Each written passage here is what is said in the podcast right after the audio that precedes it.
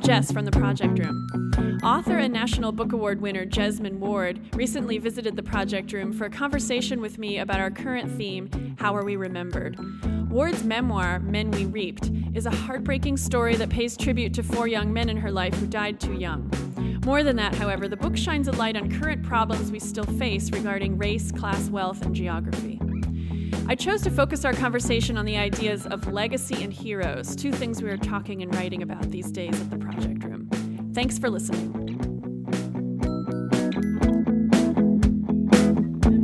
So, welcome. Thank you for being here. Thank you for having us. Um, so, congratulations on the book. Thank you. Um, I well, I loved both books, Salvage the Bones and Men We Reaped, and I found them different in many ways. But I actually wanted to talk about some sort of bigger questions about setting mm-hmm. first.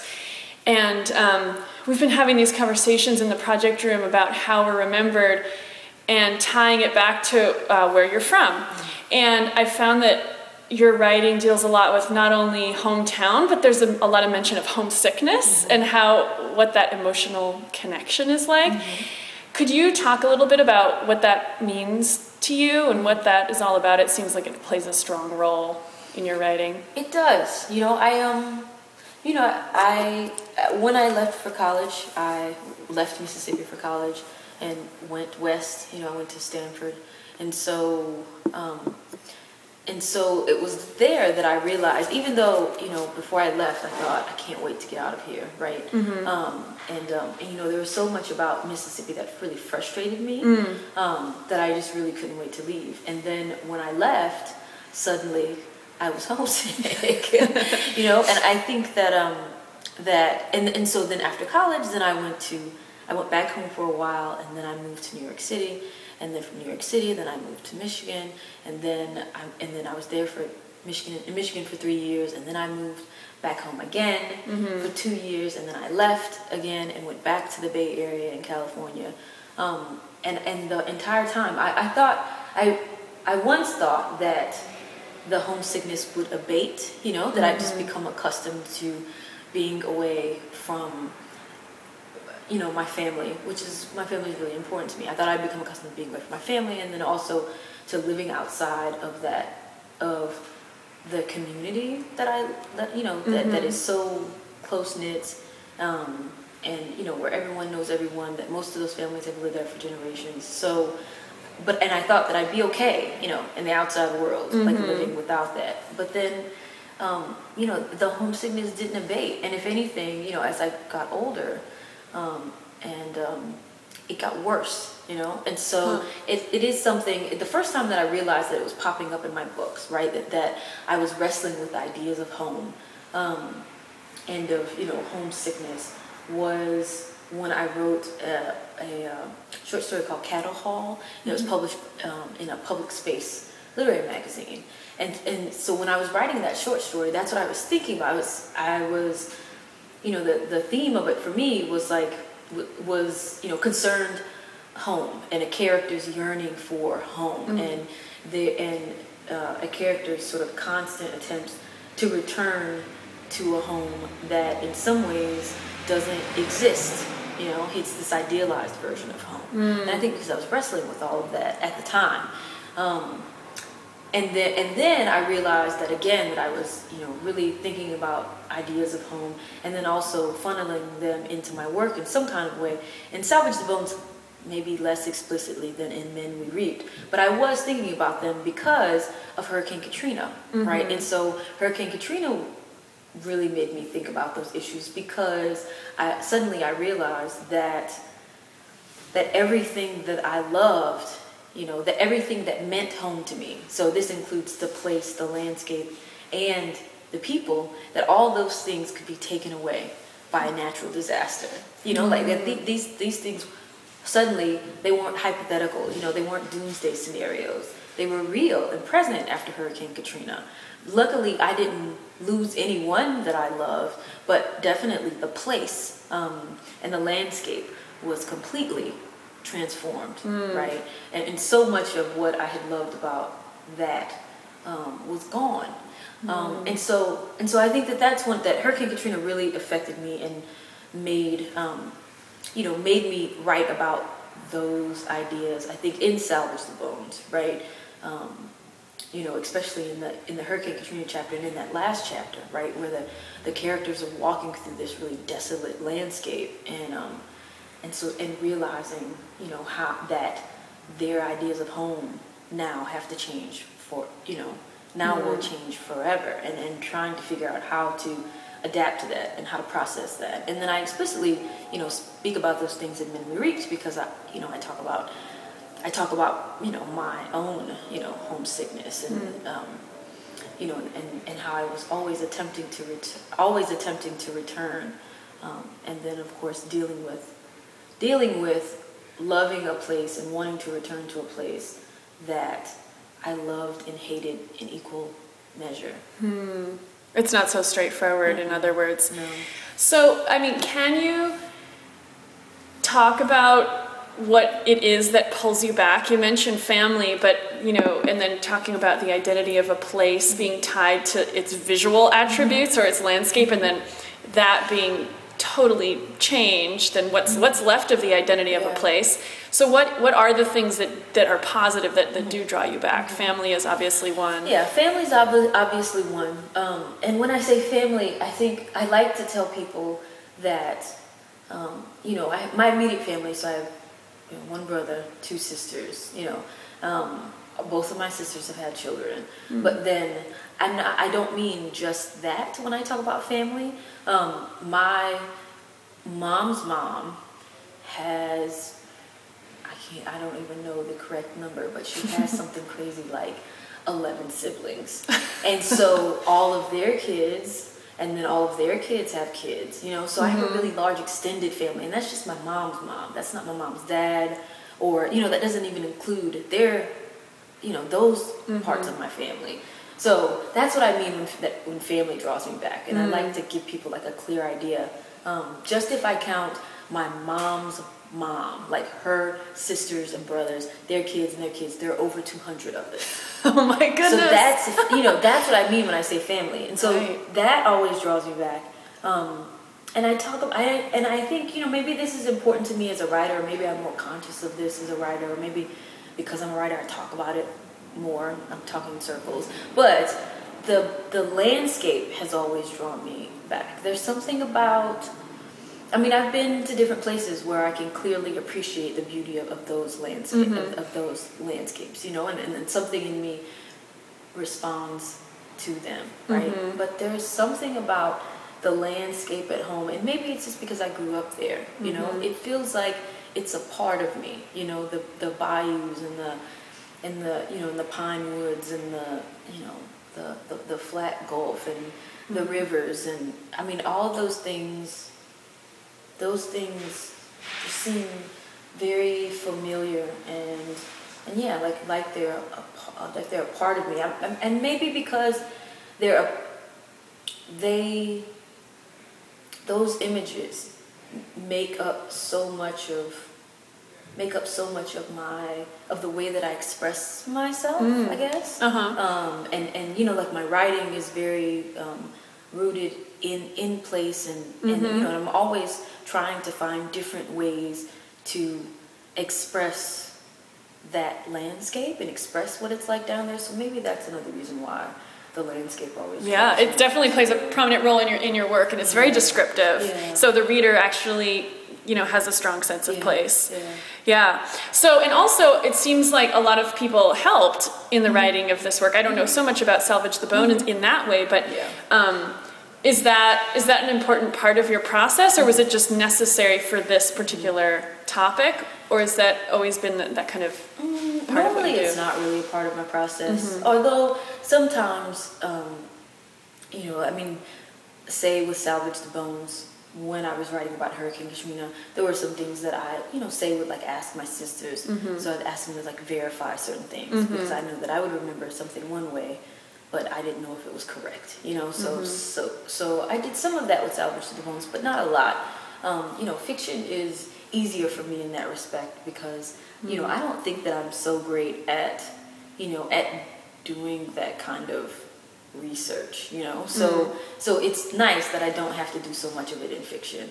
But in Men We Reaped, it really was um, an important part.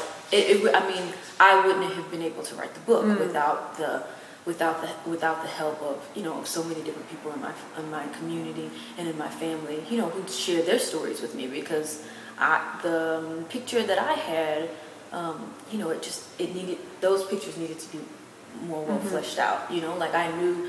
Um, you know, of course, everything about my brother, that's all for me, mm-hmm. you know, most of the, the, the stuff about um, about my cousin, about C J, a lot of that is for me. But then I had to rely on my sister, you know, for a good bit of information about him. And then for the, you know, the other three young men, my friends, like a lot, like the, the scene work, you know, mm-hmm. that's all me. I lived all, all of that with them. But sometimes, you know, there's plenty in there that that occurs that I had no idea that was occurring at the time. Mm. So I had to... There's a lot of discovery there. Yeah, exactly. So how did it change for you at all um, when you set out to write a memoir? Mm-hmm. And then what happened along the way to completing it? I mean, were there some...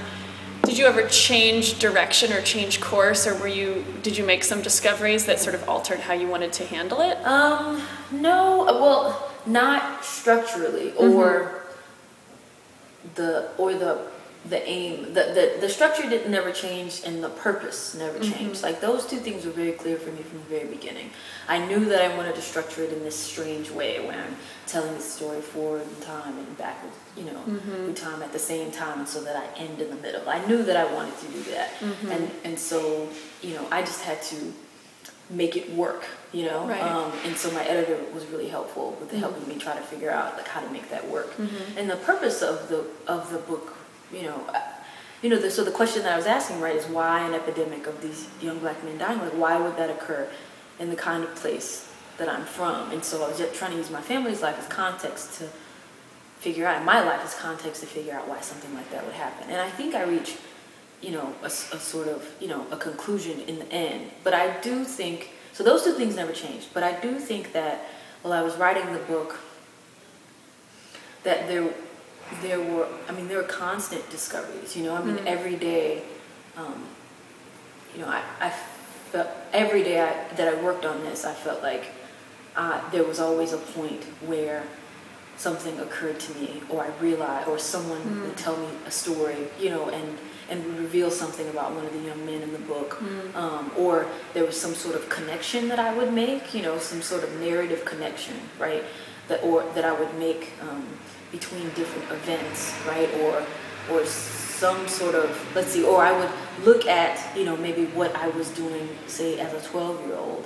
Mm. And um, and before, you know, I had only written about it, but then when I was going back and say, revising the memoir, then I could look at that, you know, my actions as a twelve-year-old and suddenly realize why I did what I did and mm. what I was thinking, you know. So so in that way, you know, the book constantly challenged me because um, because you know, because I did because there were all these really small revelations, I think, that happened that happened throughout of it. And the reason the, throughout it and the reason that they did was because I um was because, you know, the first draft of this memoir was very rough because it was a catalog of events, mm. um, and because the events were so painful for me to write about, and I didn't even realize that I was doing it. But mm-hmm. as I wrote the first draft, I was just saying, okay, this happened, and this happened, and this happened, and this happened, and this person did this, and then this happened. That's all the book was. So there wasn't any of that narrative connective tissue. Oh, I, I wasn't, you know, trying to find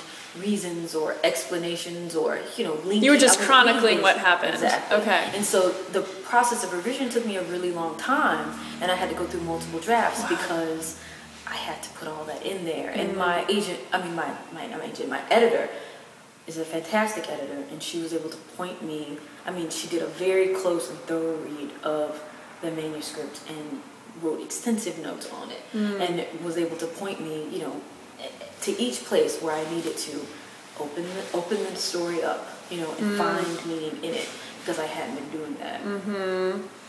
And that's where a lot of the magic happens, mm-hmm. don't you think? Yeah. I mean, yeah. those are like all those very unique individual moments. Yeah, yeah. yeah. Mm-hmm. And but I just couldn't see it because I was so, I think I was I was afraid, you know, mm-hmm. um, and and you know because I, I'm so.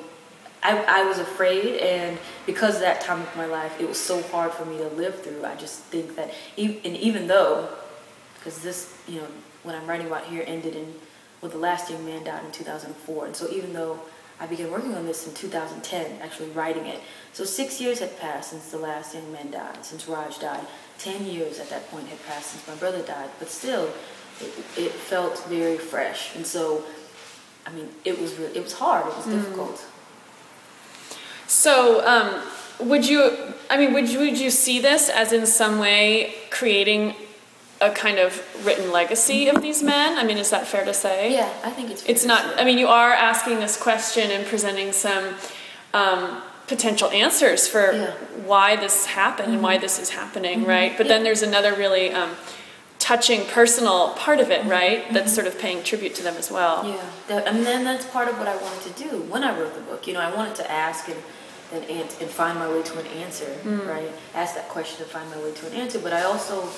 Um, you know, I wanted them to live on the page again for a little bit, you know, and mm-hmm. I wanted, you know, the young, the, the young men that I knew and loved to, um, to live for the reader in a, in, a, in, in such a way um, that hopefully, you know, I mean, I know, you know, I only give them chapters at a time, but that mm-hmm. the reader, when they encountered them, would still, would still see them as, you know, as complex people, mm-hmm. and, you know, when they're done with their section, really, I mean, of course, the reader won't feel the loss that I, the way I felt the loss, because they didn't, you know, they're, they're not me, but I hope that the reader feels something, something of that mm-hmm. loss.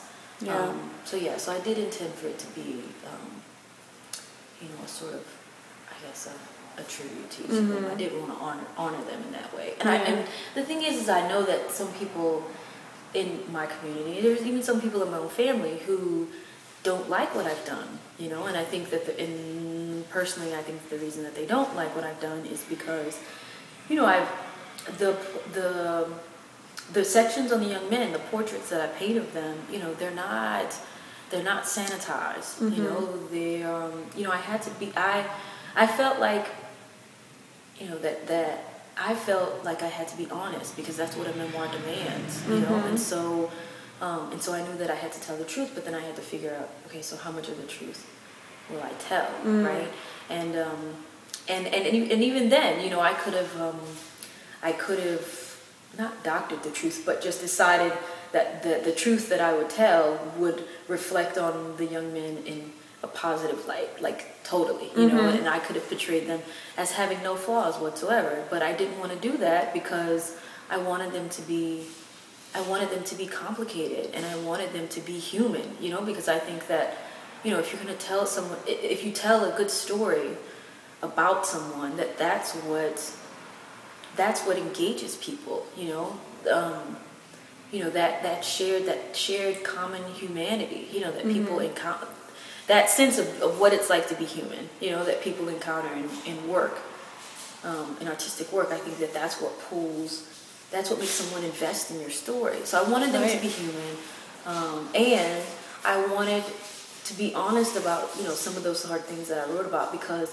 I want people, I want, it, I want people to start asking questions about these things, mm-hmm. you know, and talking about them, and I want them to be, you know, like, I, like okay, so the conversation, which I could have decided not to include in the memoir, when I write about the conversation I have with my brother. We're outside, he's fourteen. He tells me he was selling, and he told me that he was selling crack, right? Right. I could not have put that in. I know that it would have made my mother much happier if I hadn't put that in, mm-hmm. right? And so I have to live with that now, right? That I've hurt her in some respect because I did choose to put that in.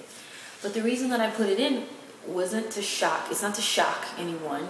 It's not to, um, and it's not to shame anyone. I'm not, and or to embarrass, you know, anyone in my family. The reason I put it in is because I want people to start asking questions, right? Like, why would a four, why why would a fourteen-year-old think that this is a viable option? You know, right? Why yeah. w- why is it okay? Why is no one asking that question about young black males, you know, that are fourteen that are choosing to do this? Why is no one asking that question? Um, you know, why is why is it okay then for you know for this fourteen-year-old black boy to do this and nobody? You know, there's nothing. There's nothing to like counteract that, mm. and yet it's not okay for like a white, you know, fourteen-year-old mm-hmm. boy to decide that he's just going to start selling crack. You know, mm-hmm. like that's the reason that I wrote about that, because I want people to start asking those questions and thinking about, um, thinking about those those things and thinking about, you know, what it is, thinking about our culture, right, and how our our culture is sort of, you know, just sort of tacitly sort of says it's okay, you know, mm-hmm. for that fourteen-year-old black men have to make this decision, you know, mm-hmm. or I don't know, or, or or says that it's okay that, you know, that they're self-medicating with, you know, with different drugs, and that's, and, you know, and that's okay, you know, and some people are trying to fight that and trying to, you know, present them with other opportunities or other visions of what's possible, but the majority, you know, of people and this entire culture, I think, is not at all. Mm-hmm. So, so yeah, so I want people to begin to, I want, that's the reason why I share those hard truths, because mm-hmm. I want people to begin talking about about these things and mm-hmm. to realize that that this stuff is problematic, that it's not okay. Right. Yeah, and I mean, that actually, that's exactly how I read it when I read that scene with you and your brother, because I was really rooting for your brother, and it seemed like, um, it seemed like a, it was a surprise in that way, that it seemed like he was such a good person and yeah. had all these things going for him, and you had a great relationship, and you were kind of a support mm-hmm. for him. And so it was sort of like, oh, is that re-? Like, like you said, it seemed like he was kind of out of other yeah. choices. Yeah. So I thought that was very effective, definitely. So um, since we're talking about legacy, and you've written a memoir, how how are you feeling about legacy right now? Because, you know, you're young to write a memoir, and so I'm sure that comes into your thinking. I mean, do you think about your legacy as a writer? You know, it's funny. Somebody asked me this question last night, because they, they were asking me, well, they asked, when they asked me this question, they said, you know, so you're already thinking about your legacy, and are you setting goals? Because mm. you are thinking about your legacy. You know, you're saying, okay, I want to get this many stories per year published in the New Yorker, and I want to, you know, I want to win this fellowship by the time I'm this age, or, you know, within the next couple of mm. years.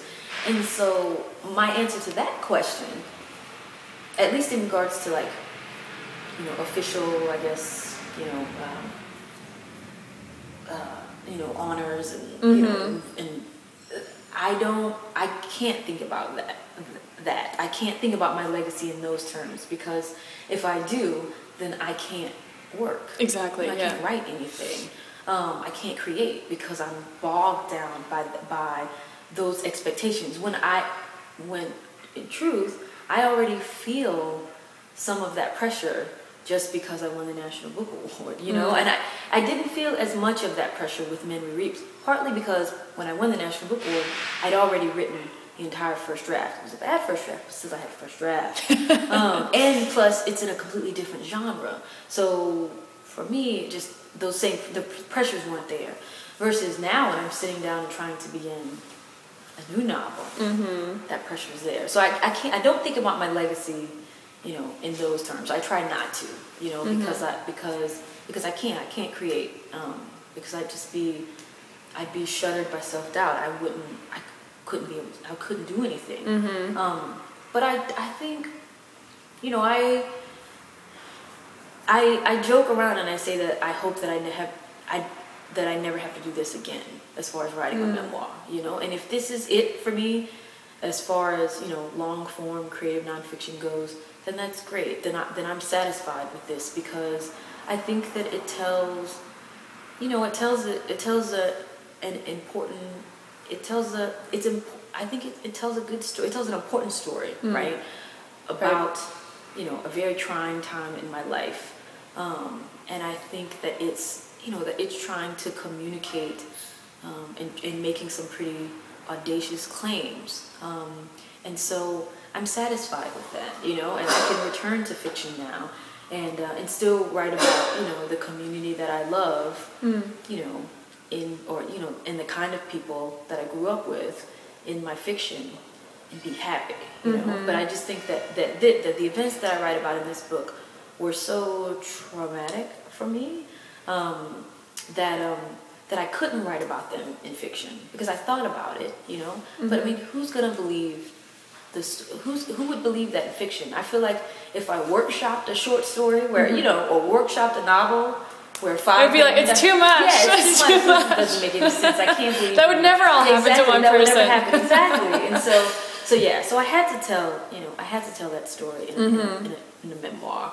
Um, but yeah, but I, yeah, so I'm returning to fiction, and um, and I try not to think about my legacy yeah. too much, you know, in regards to what I'm trying to produce now and what I'll produce in the future, just because... Um, just because it's it's a lot of pressure. Oops. Sorry, interruption. um, well, okay, so there's the professional legacy, and then there's also the personal legacy. Yeah. So um, now if we get personal, mm-hmm. you're a mother. So um, in my experience, becoming a parent shifts the idea of legacy in huge ways, right? So, I, so what are, I mean, has that, how has that changed for you, assuming that it has? I mean, do you, is there, do you separate the sort of professional and personal, or are you kind of all mixed up like most of us? I am probably all mixed yeah. up. You know, I, you know, I'm, she's, she's only a year, so I'm very oh, new at this.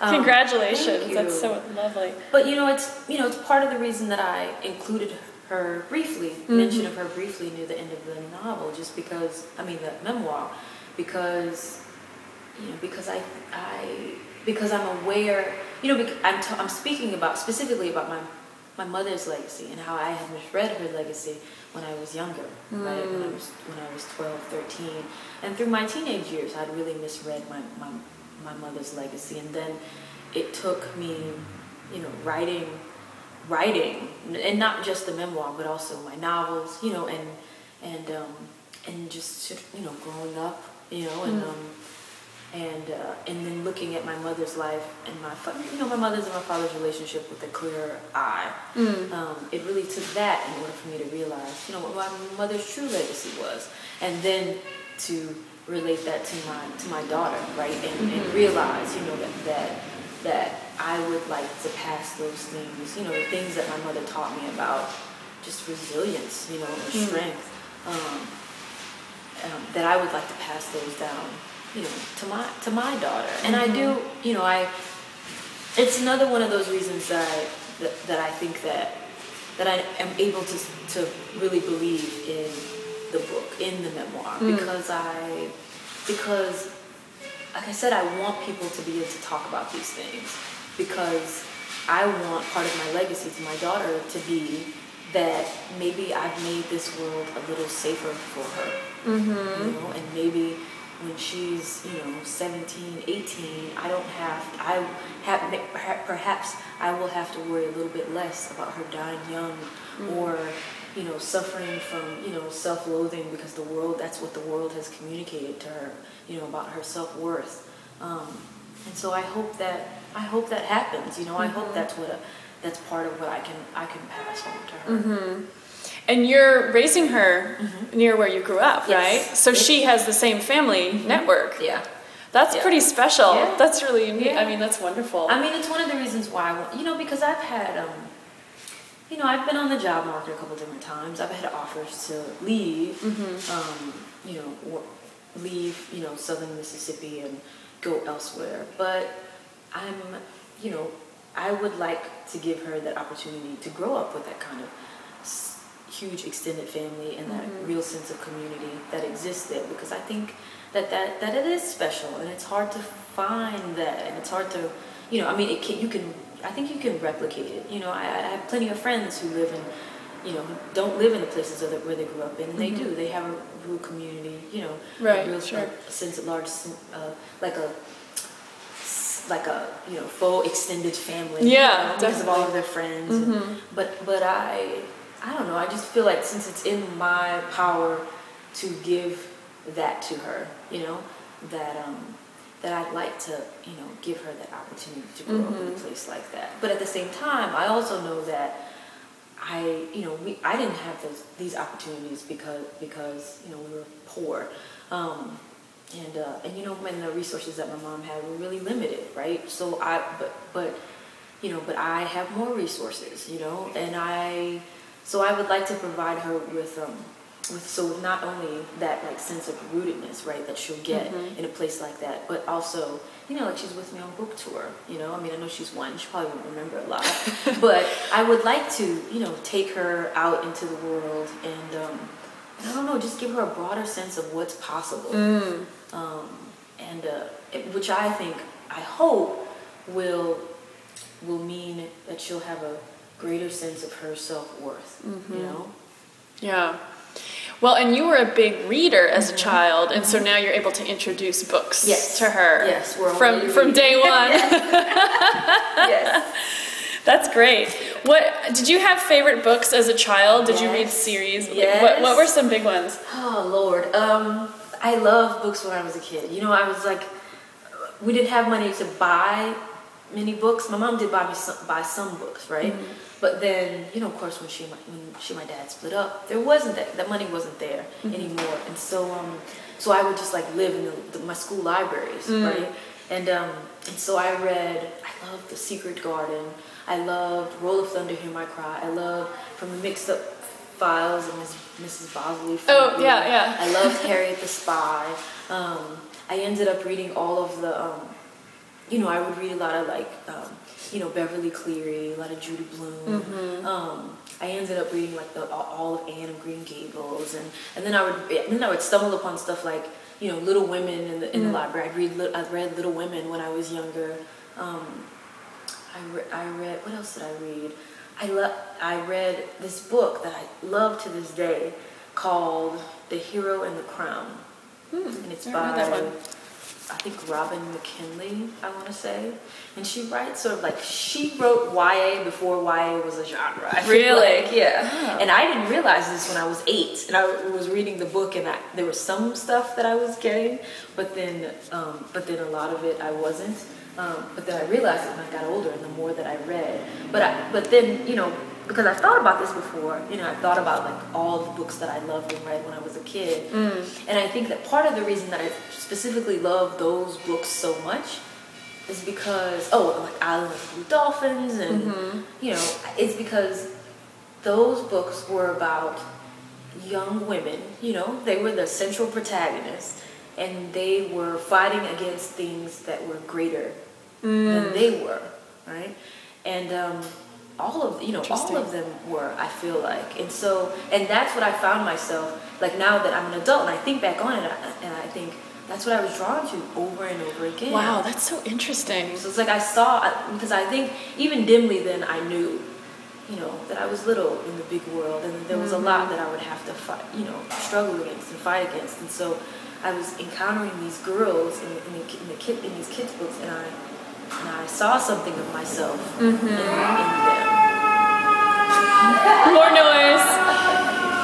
You're also making me realize how many good books we had as kids. We I mean, I don't really know if it books. compares now, but just that list makes me think, oh yeah, that was a good time. It was. It we was. had some good reads. We did. I was also really into um, Little House on the Prairie. Oh, I read the did Little you do House those? on the Prairie. Okay. She wasn't really fighting against a grade or something, but she was growing up yeah. and kind of learning yeah. about the world in that way. And it's that's definitely enough. a female. That's enough, yeah, right that's there. Enough. Exactly. And so I was going to say this. I don't know if you want to know the answer to this question, but I'm just going to say I'm going to tell you this anyway. Good, good. So one of the things that I would like to do, I mean, when we're thinking about, you know, speaking of legacy, thank you very much. Sure. Um, is I would love to write a really good children's book. Yeah, where the protagonist is a girl, and I don't know what she's going to be doing or where she will be. Um, I know nothing about the story yet. I just know that that's one of the things that I want to do in my career, because reading meant so much to me when I was a kid, and and and it meant meant so much to me to like find these girls in these books and to you know to follow them um, and to have them. You know, sort of open my world up, mm-hmm. and so and I want to do that for some kid, you know, who's like, who's oh, you should, you know, who's like who's like living out in the, you know, country in North Dakota or something, you know, like yeah. I want to do that for that for that. That's little great. Girl. So I oh, really would like to. When I'm sure your daughter will help. Yeah, you, I hope so. You'll you'll find out like what she likes and doesn't yeah. like. Well, my daughter is five and a half, yeah. and so she just got into um, Charlotte's Web. Oh, that's another good one because she's just starting to read to herself, um, and so that's been really interesting. It's yeah. fun to rediscover those books and the ones yeah. that stand the test of time. Yep. There's also some really bad ones. Yes, and so, yes. Where I, it's just amazing yeah. to me. Um, I feel like it's probably a huge market mm-hmm. that I don't know much about, yeah. but there's not, but then the market of, of really great ones is actually yeah. kind of small. It is. The ones that it like is. I actually would pass down yep. to the next generation. Yeah. So uh, I will. I look forward to reading that. um, one other question I wanted to ask you is that um, we have this kind of ongoing question that we're asking um, people about their heroes, their first huh. heroes. And we've got this online survey and people have contributed their thoughts to who their first hero was. It's called, Who Was Your First Hero? Um, and so I just wanted to um, throw that out at you and okay. see what, what comes to mind, since you're totally unprepared and I didn't tell you this was going to happen. But it seems like we're sort of circulating in that area a little bit. Yeah. And that in the in the writing of your memoir, you sort of your mom seems like a hero, but it, she wasn't always that way, yeah. and there was a really big shift in yeah. your thinking around yeah. your mom as a hero, and so I was thinking about that earlier. Um, but I'd love to know, in you know, a, this is a really complicated story that you're telling. There aren't obvious mm-hmm. heroes, mm-hmm. so I mean, how does that? And, and do you, did you have an early hero as a child? Um, you know, I think. Well, I think that. That that is true, you know. That when I look, when I wrote Men We Reaped and sort of looked, and I already, I already knew this. I mean, as soon as I realized as an adult, like when I, once I was, you know, twenty-one, that my mother was in her late twenties and had four kids to take care of by herself, you know, mm-hmm. and we were all, you know, eight and under, you know, like I was the oldest at eight. Like I, I knew then that she'd done something that was exceptional, and that's very hard to do. Um, and so, and, and so I think, yeah, so I think it's, as soon as I, you know, as soon as that was clear to me, right, and I could look past, I think, my own sort of, um, you know, tr- you always have a trouble history with your parents, you know, I mean, no, no one's relationship with their parents is perfect, but as soon as I could sort of grow up and look beyond, you know, just the regular sort of parent-child dynamic, um, I, th- I think I understood that, right, mm-hmm. that she was a hero, um, And and I think in some ways that I know this probably isn't isn't the expected the answer that people expect, but I think that in some ways that when I was a kid that I, I saw my dad as a hero, mm. you know, and, and part of the reason I think that I saw him as a hero was because, you know, I I saw him as a I saw him as a child, right? And so it wasn't clear to me that you know, it wasn't clear to me that it was, I mean, it was clear to me that it was very painful for him to leave, you know, and that and that some, something felt very wrong about him leaving us. Um, but it wasn't clear to me, you know, like the ways in which, you know, he sort of like began to like shirk his responsibilities to us as a parent, right? Um, and so I think that's why it made me easier for him to see easier for me to see him as this, you know, as this as this hero, um, partly because he's not there all the time, mm-hmm. you know, so when he is there, you know, it's, you know, it's amazing, you know, mm-hmm. for me as a kid. And then partly too because, and this I still respect about him, he, my dad's a dreamer, you know, mm-hmm. and he, and he is a nonconformist, you know, and I think that it's very hard to be both of those things as a black man in the South. You know, mm. and he and he has never lost those qualities. You know, he, um, you know, he still he, you know, he still very much like values his individuality. You know, he still, um, you know, he still, you know, he he thinks he just he he, he still has those you know qualities, mm. and um, and and so I love that about him. You know, when I was a kid, but as an adult, you know, I still. Love those things, you know, mm-hmm. about him, and um, and especially, you know, I knew at the time that he that he had really interesting ideas about community, right, and about um, and about uh, about you know how to like begin to fix or begin to remedy, you know, some of the some of what I write about in the book, right? Like the problematic aspects of, you know, of a lot of Black communities, mm-hmm. you know, in America. And so and so he's always had always had like really like interesting, empowering ideas about that kind of stuff. And so, you know, for that in that respect, I think that he was, you know, a hero to me when I was younger, but then also when I was um, when I was older. And then, unfortunately, I have, um, this is probably just silly, but well, as soon as you start asking me about who my heroes were when I was younger, I'm a child of the eighties, right? Even though I was born in seventy-seven, I grew up in the eighties, right? Okay, I'm so ready. The first thing that popped into my head was Mary Lou Retton. Oh. Well, why not? Well, because, you know, I, and I, I loved gymnastics when I was, when I was a kid. Oh. I was no good at it. I, I don't have the build for it, right? I don't have any of those punchy muscles that you need to right. tumble and to fly. I don't have any of those, unfortunately. I was very flexible, but I could never tumble or mm-hmm. do any of the high-flying tricks, you know, the leaps and all that kind of stuff. But I loved gymnastics when I was a kid. And, you know, in nineteen eighty-four, the Olympics, the Summer Olympics were huge. Right. The Olympics that was huge. A big one. Yeah, and so, and then she won the all-around. And she was just this, I think... You know, she was so small, and so, and it, you you would look at her and you couldn't imagine that she could do the things that mm-hmm. she could do. You know, but then, you know, so looks were really deceiving. And then when she was performing, she was just this powerhouse. Right. And so I, you know, I really loved her when I was. Oh, that's great. I loved Mary. That's good. No, I like that story a lot. I mean, she was kind of she was a female hero for young girls. I mean, just like the.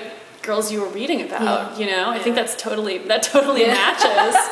Yeah. Well, it seems like also, I mean, I don't know, do you feel like you inherited some of your dad's qualities of being a dreamer? Because you went out and did this really hard thing. Yeah. You, think, you became a writer. I think so. And it, and nobody, you weren't born into a family of, of writers. I mean, you just totally made this happen on your own. Yeah, I think so. Yeah. And, then, and it's funny because I think about how people sort of, you know, how they, they have never understood what he's doing, right? So he's, you know, he's trained and earned his black belt under three different masters. He, lo- he, you know, even to this day, he wants a successful kung fu school. You know, this has mm-hmm. been a dream that he's been pursuing for a long time. And then half the people in DeLille, if you ask them what they did, they'd be like, oh, he does karate. Does. You know, like, they don't, you know, they don't know much about, you know, what he's right, doing right. or what he is attempting to do.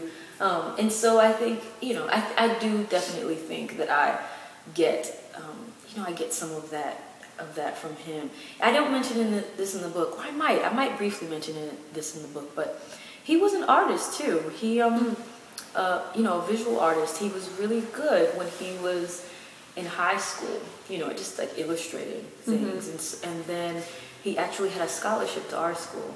And then he gave, he decided not to take it. Mm. Um, because he wanted a, to get a job, he wanted money, you know, and he didn't want to like go to school and put and put that off, so he didn't. So sometimes I wonder how his life and how our lives might have been different if, I don't know, if he yeah. had pursued at least that that dream. But yeah, but I definitely do think that I get, you know, get that that same, um, I don't know, that urge towards creativity, right, maybe, and then that capacity for, or that fascination with the possible, you know, with possibility. I think I definitely get that from my dad. Mm-hmm. And you also made it happen. Yeah.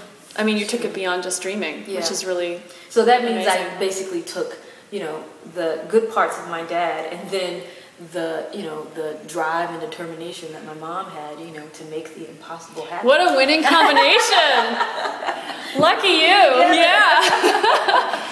So now when you're home, I mean, do you... You were saying how it sort of sounds like people in the community, they don't totally get like what your dad's dreams are. And if you had those experiences, I mean, do people get what you're after and what I, you're doing? I think they get what I'm after now. That wasn't mm-hmm. always the case. Mm-hmm. You know, I mean, um, yeah, they, I don't, that wasn't always the case. Mm-hmm. You know, when I would tell them, say when I went to get my, when I was trying to get to an M F A program and then when I was studying to my M F A, like, what are you getting your degree in again? Mm-hmm. You know, like no one... They wanted to translate it into something that they were more familiar with, right? Oh, sure. She's trying to be a journalist or, you know, mm-hmm. that they can understand. But, I mean, I don't think that people You know, because who does that where I come from? No one just wants to go to school to get their M F A, you know.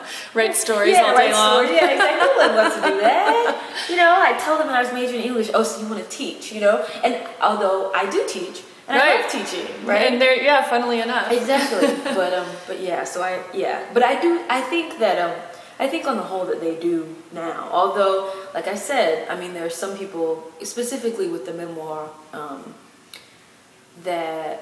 that I don't, I know that they're not pleased with with mm. it, um, and so I don't think that they understand what I was trying to do. Mm-hmm. Um, you know, the you know the, the effect that I was that I you know the effect that I wanted to happen. I don't think that they're that they're clear about. Yeah, it. I would imagine though that that's a common fallout from writing a memoir for anybody, right? Yeah, I, I mean, yeah. Not being a writer myself, it just seems like that's the like you said that's what's required. Yeah. Of a memoir is, is honesty. Yeah. And so it seems like you're having a the usual experience yeah. that one would have. Yeah. Um, and it's and you mentioned that you're gonna go you're going back to fiction. Mm-hmm. So is something underway? It was this summer. Um, my sister was helping me out and she would come over and watch my kids. I was gonna say now you yeah, now help. You've got a new element yeah. to work around. So I could work. But um but then I, I think You know, I was, um, the, I knew that the memoir was coming out, and I think that was really, you know, and I knew that I would be on tour, and I was sort of dreading, you know, everything about, about, about that, um, because, you know, I mean, writing something like this can make you feel very vulnerable, mm. um, and, uh, and, and, and so I was worrying about that, and I think that that was affecting my creative process, mm. because I, you know, wrote the beginning of a novel and then I decided I didn't like it, and so then I tried to, and so then I wrote another beginning, and then I wrote another beginning, and so I spent my summer writing beginnings that didn't go anywhere. Mm. Um, so, but my editor told me that I should just, you know, constant, you know, do this now, live in the moment, you know, um, you know, talk about Men We Reaped, think about Men We Reaped, and then in the spring, mm-hmm. when I don't have to do any of that anymore. Then, you know, she thinks that then I'll be able to return to the novel and actually mm-hmm. get a good beginning that has some traction. Yeah. And then be able to go. So that's yeah. what I'm hoping will happen. It makes a lot of sense yeah, hearing it, it laid out like that. Yeah, I imagine. I know this is very um, hard work, I imagine. Mm-hmm. And I mean, I'm really grateful you're here talking about it because um, I imagine you've already gone through this process mm-hmm. and now you're yeah. going through it yeah. again, right? To talk about it. So. Yeah. So anyway, I'm really grateful. Um, yeah, and, and thank you so much for being here and talking about it. No um, problem. Yeah, it's just it's really great to have you here, and I'm um, I'm a fan of, of your work. So thank you. Yeah, I'm, I'm just grateful you. that people want to talk about it. Yep. So you yeah. know, I'm you know I'm giving thanks on the other side of the yeah. equation. Yeah. Well, it'll be really interesting to see where you know where this discussion where this conversation sparks, if it sparks, and yeah. where and how it happens, because yeah. it seems like this would be a, a contributing factor mm-hmm. to that conversation. I should hope so. Yeah. Well, thank you thank very you. much. Thank you thank you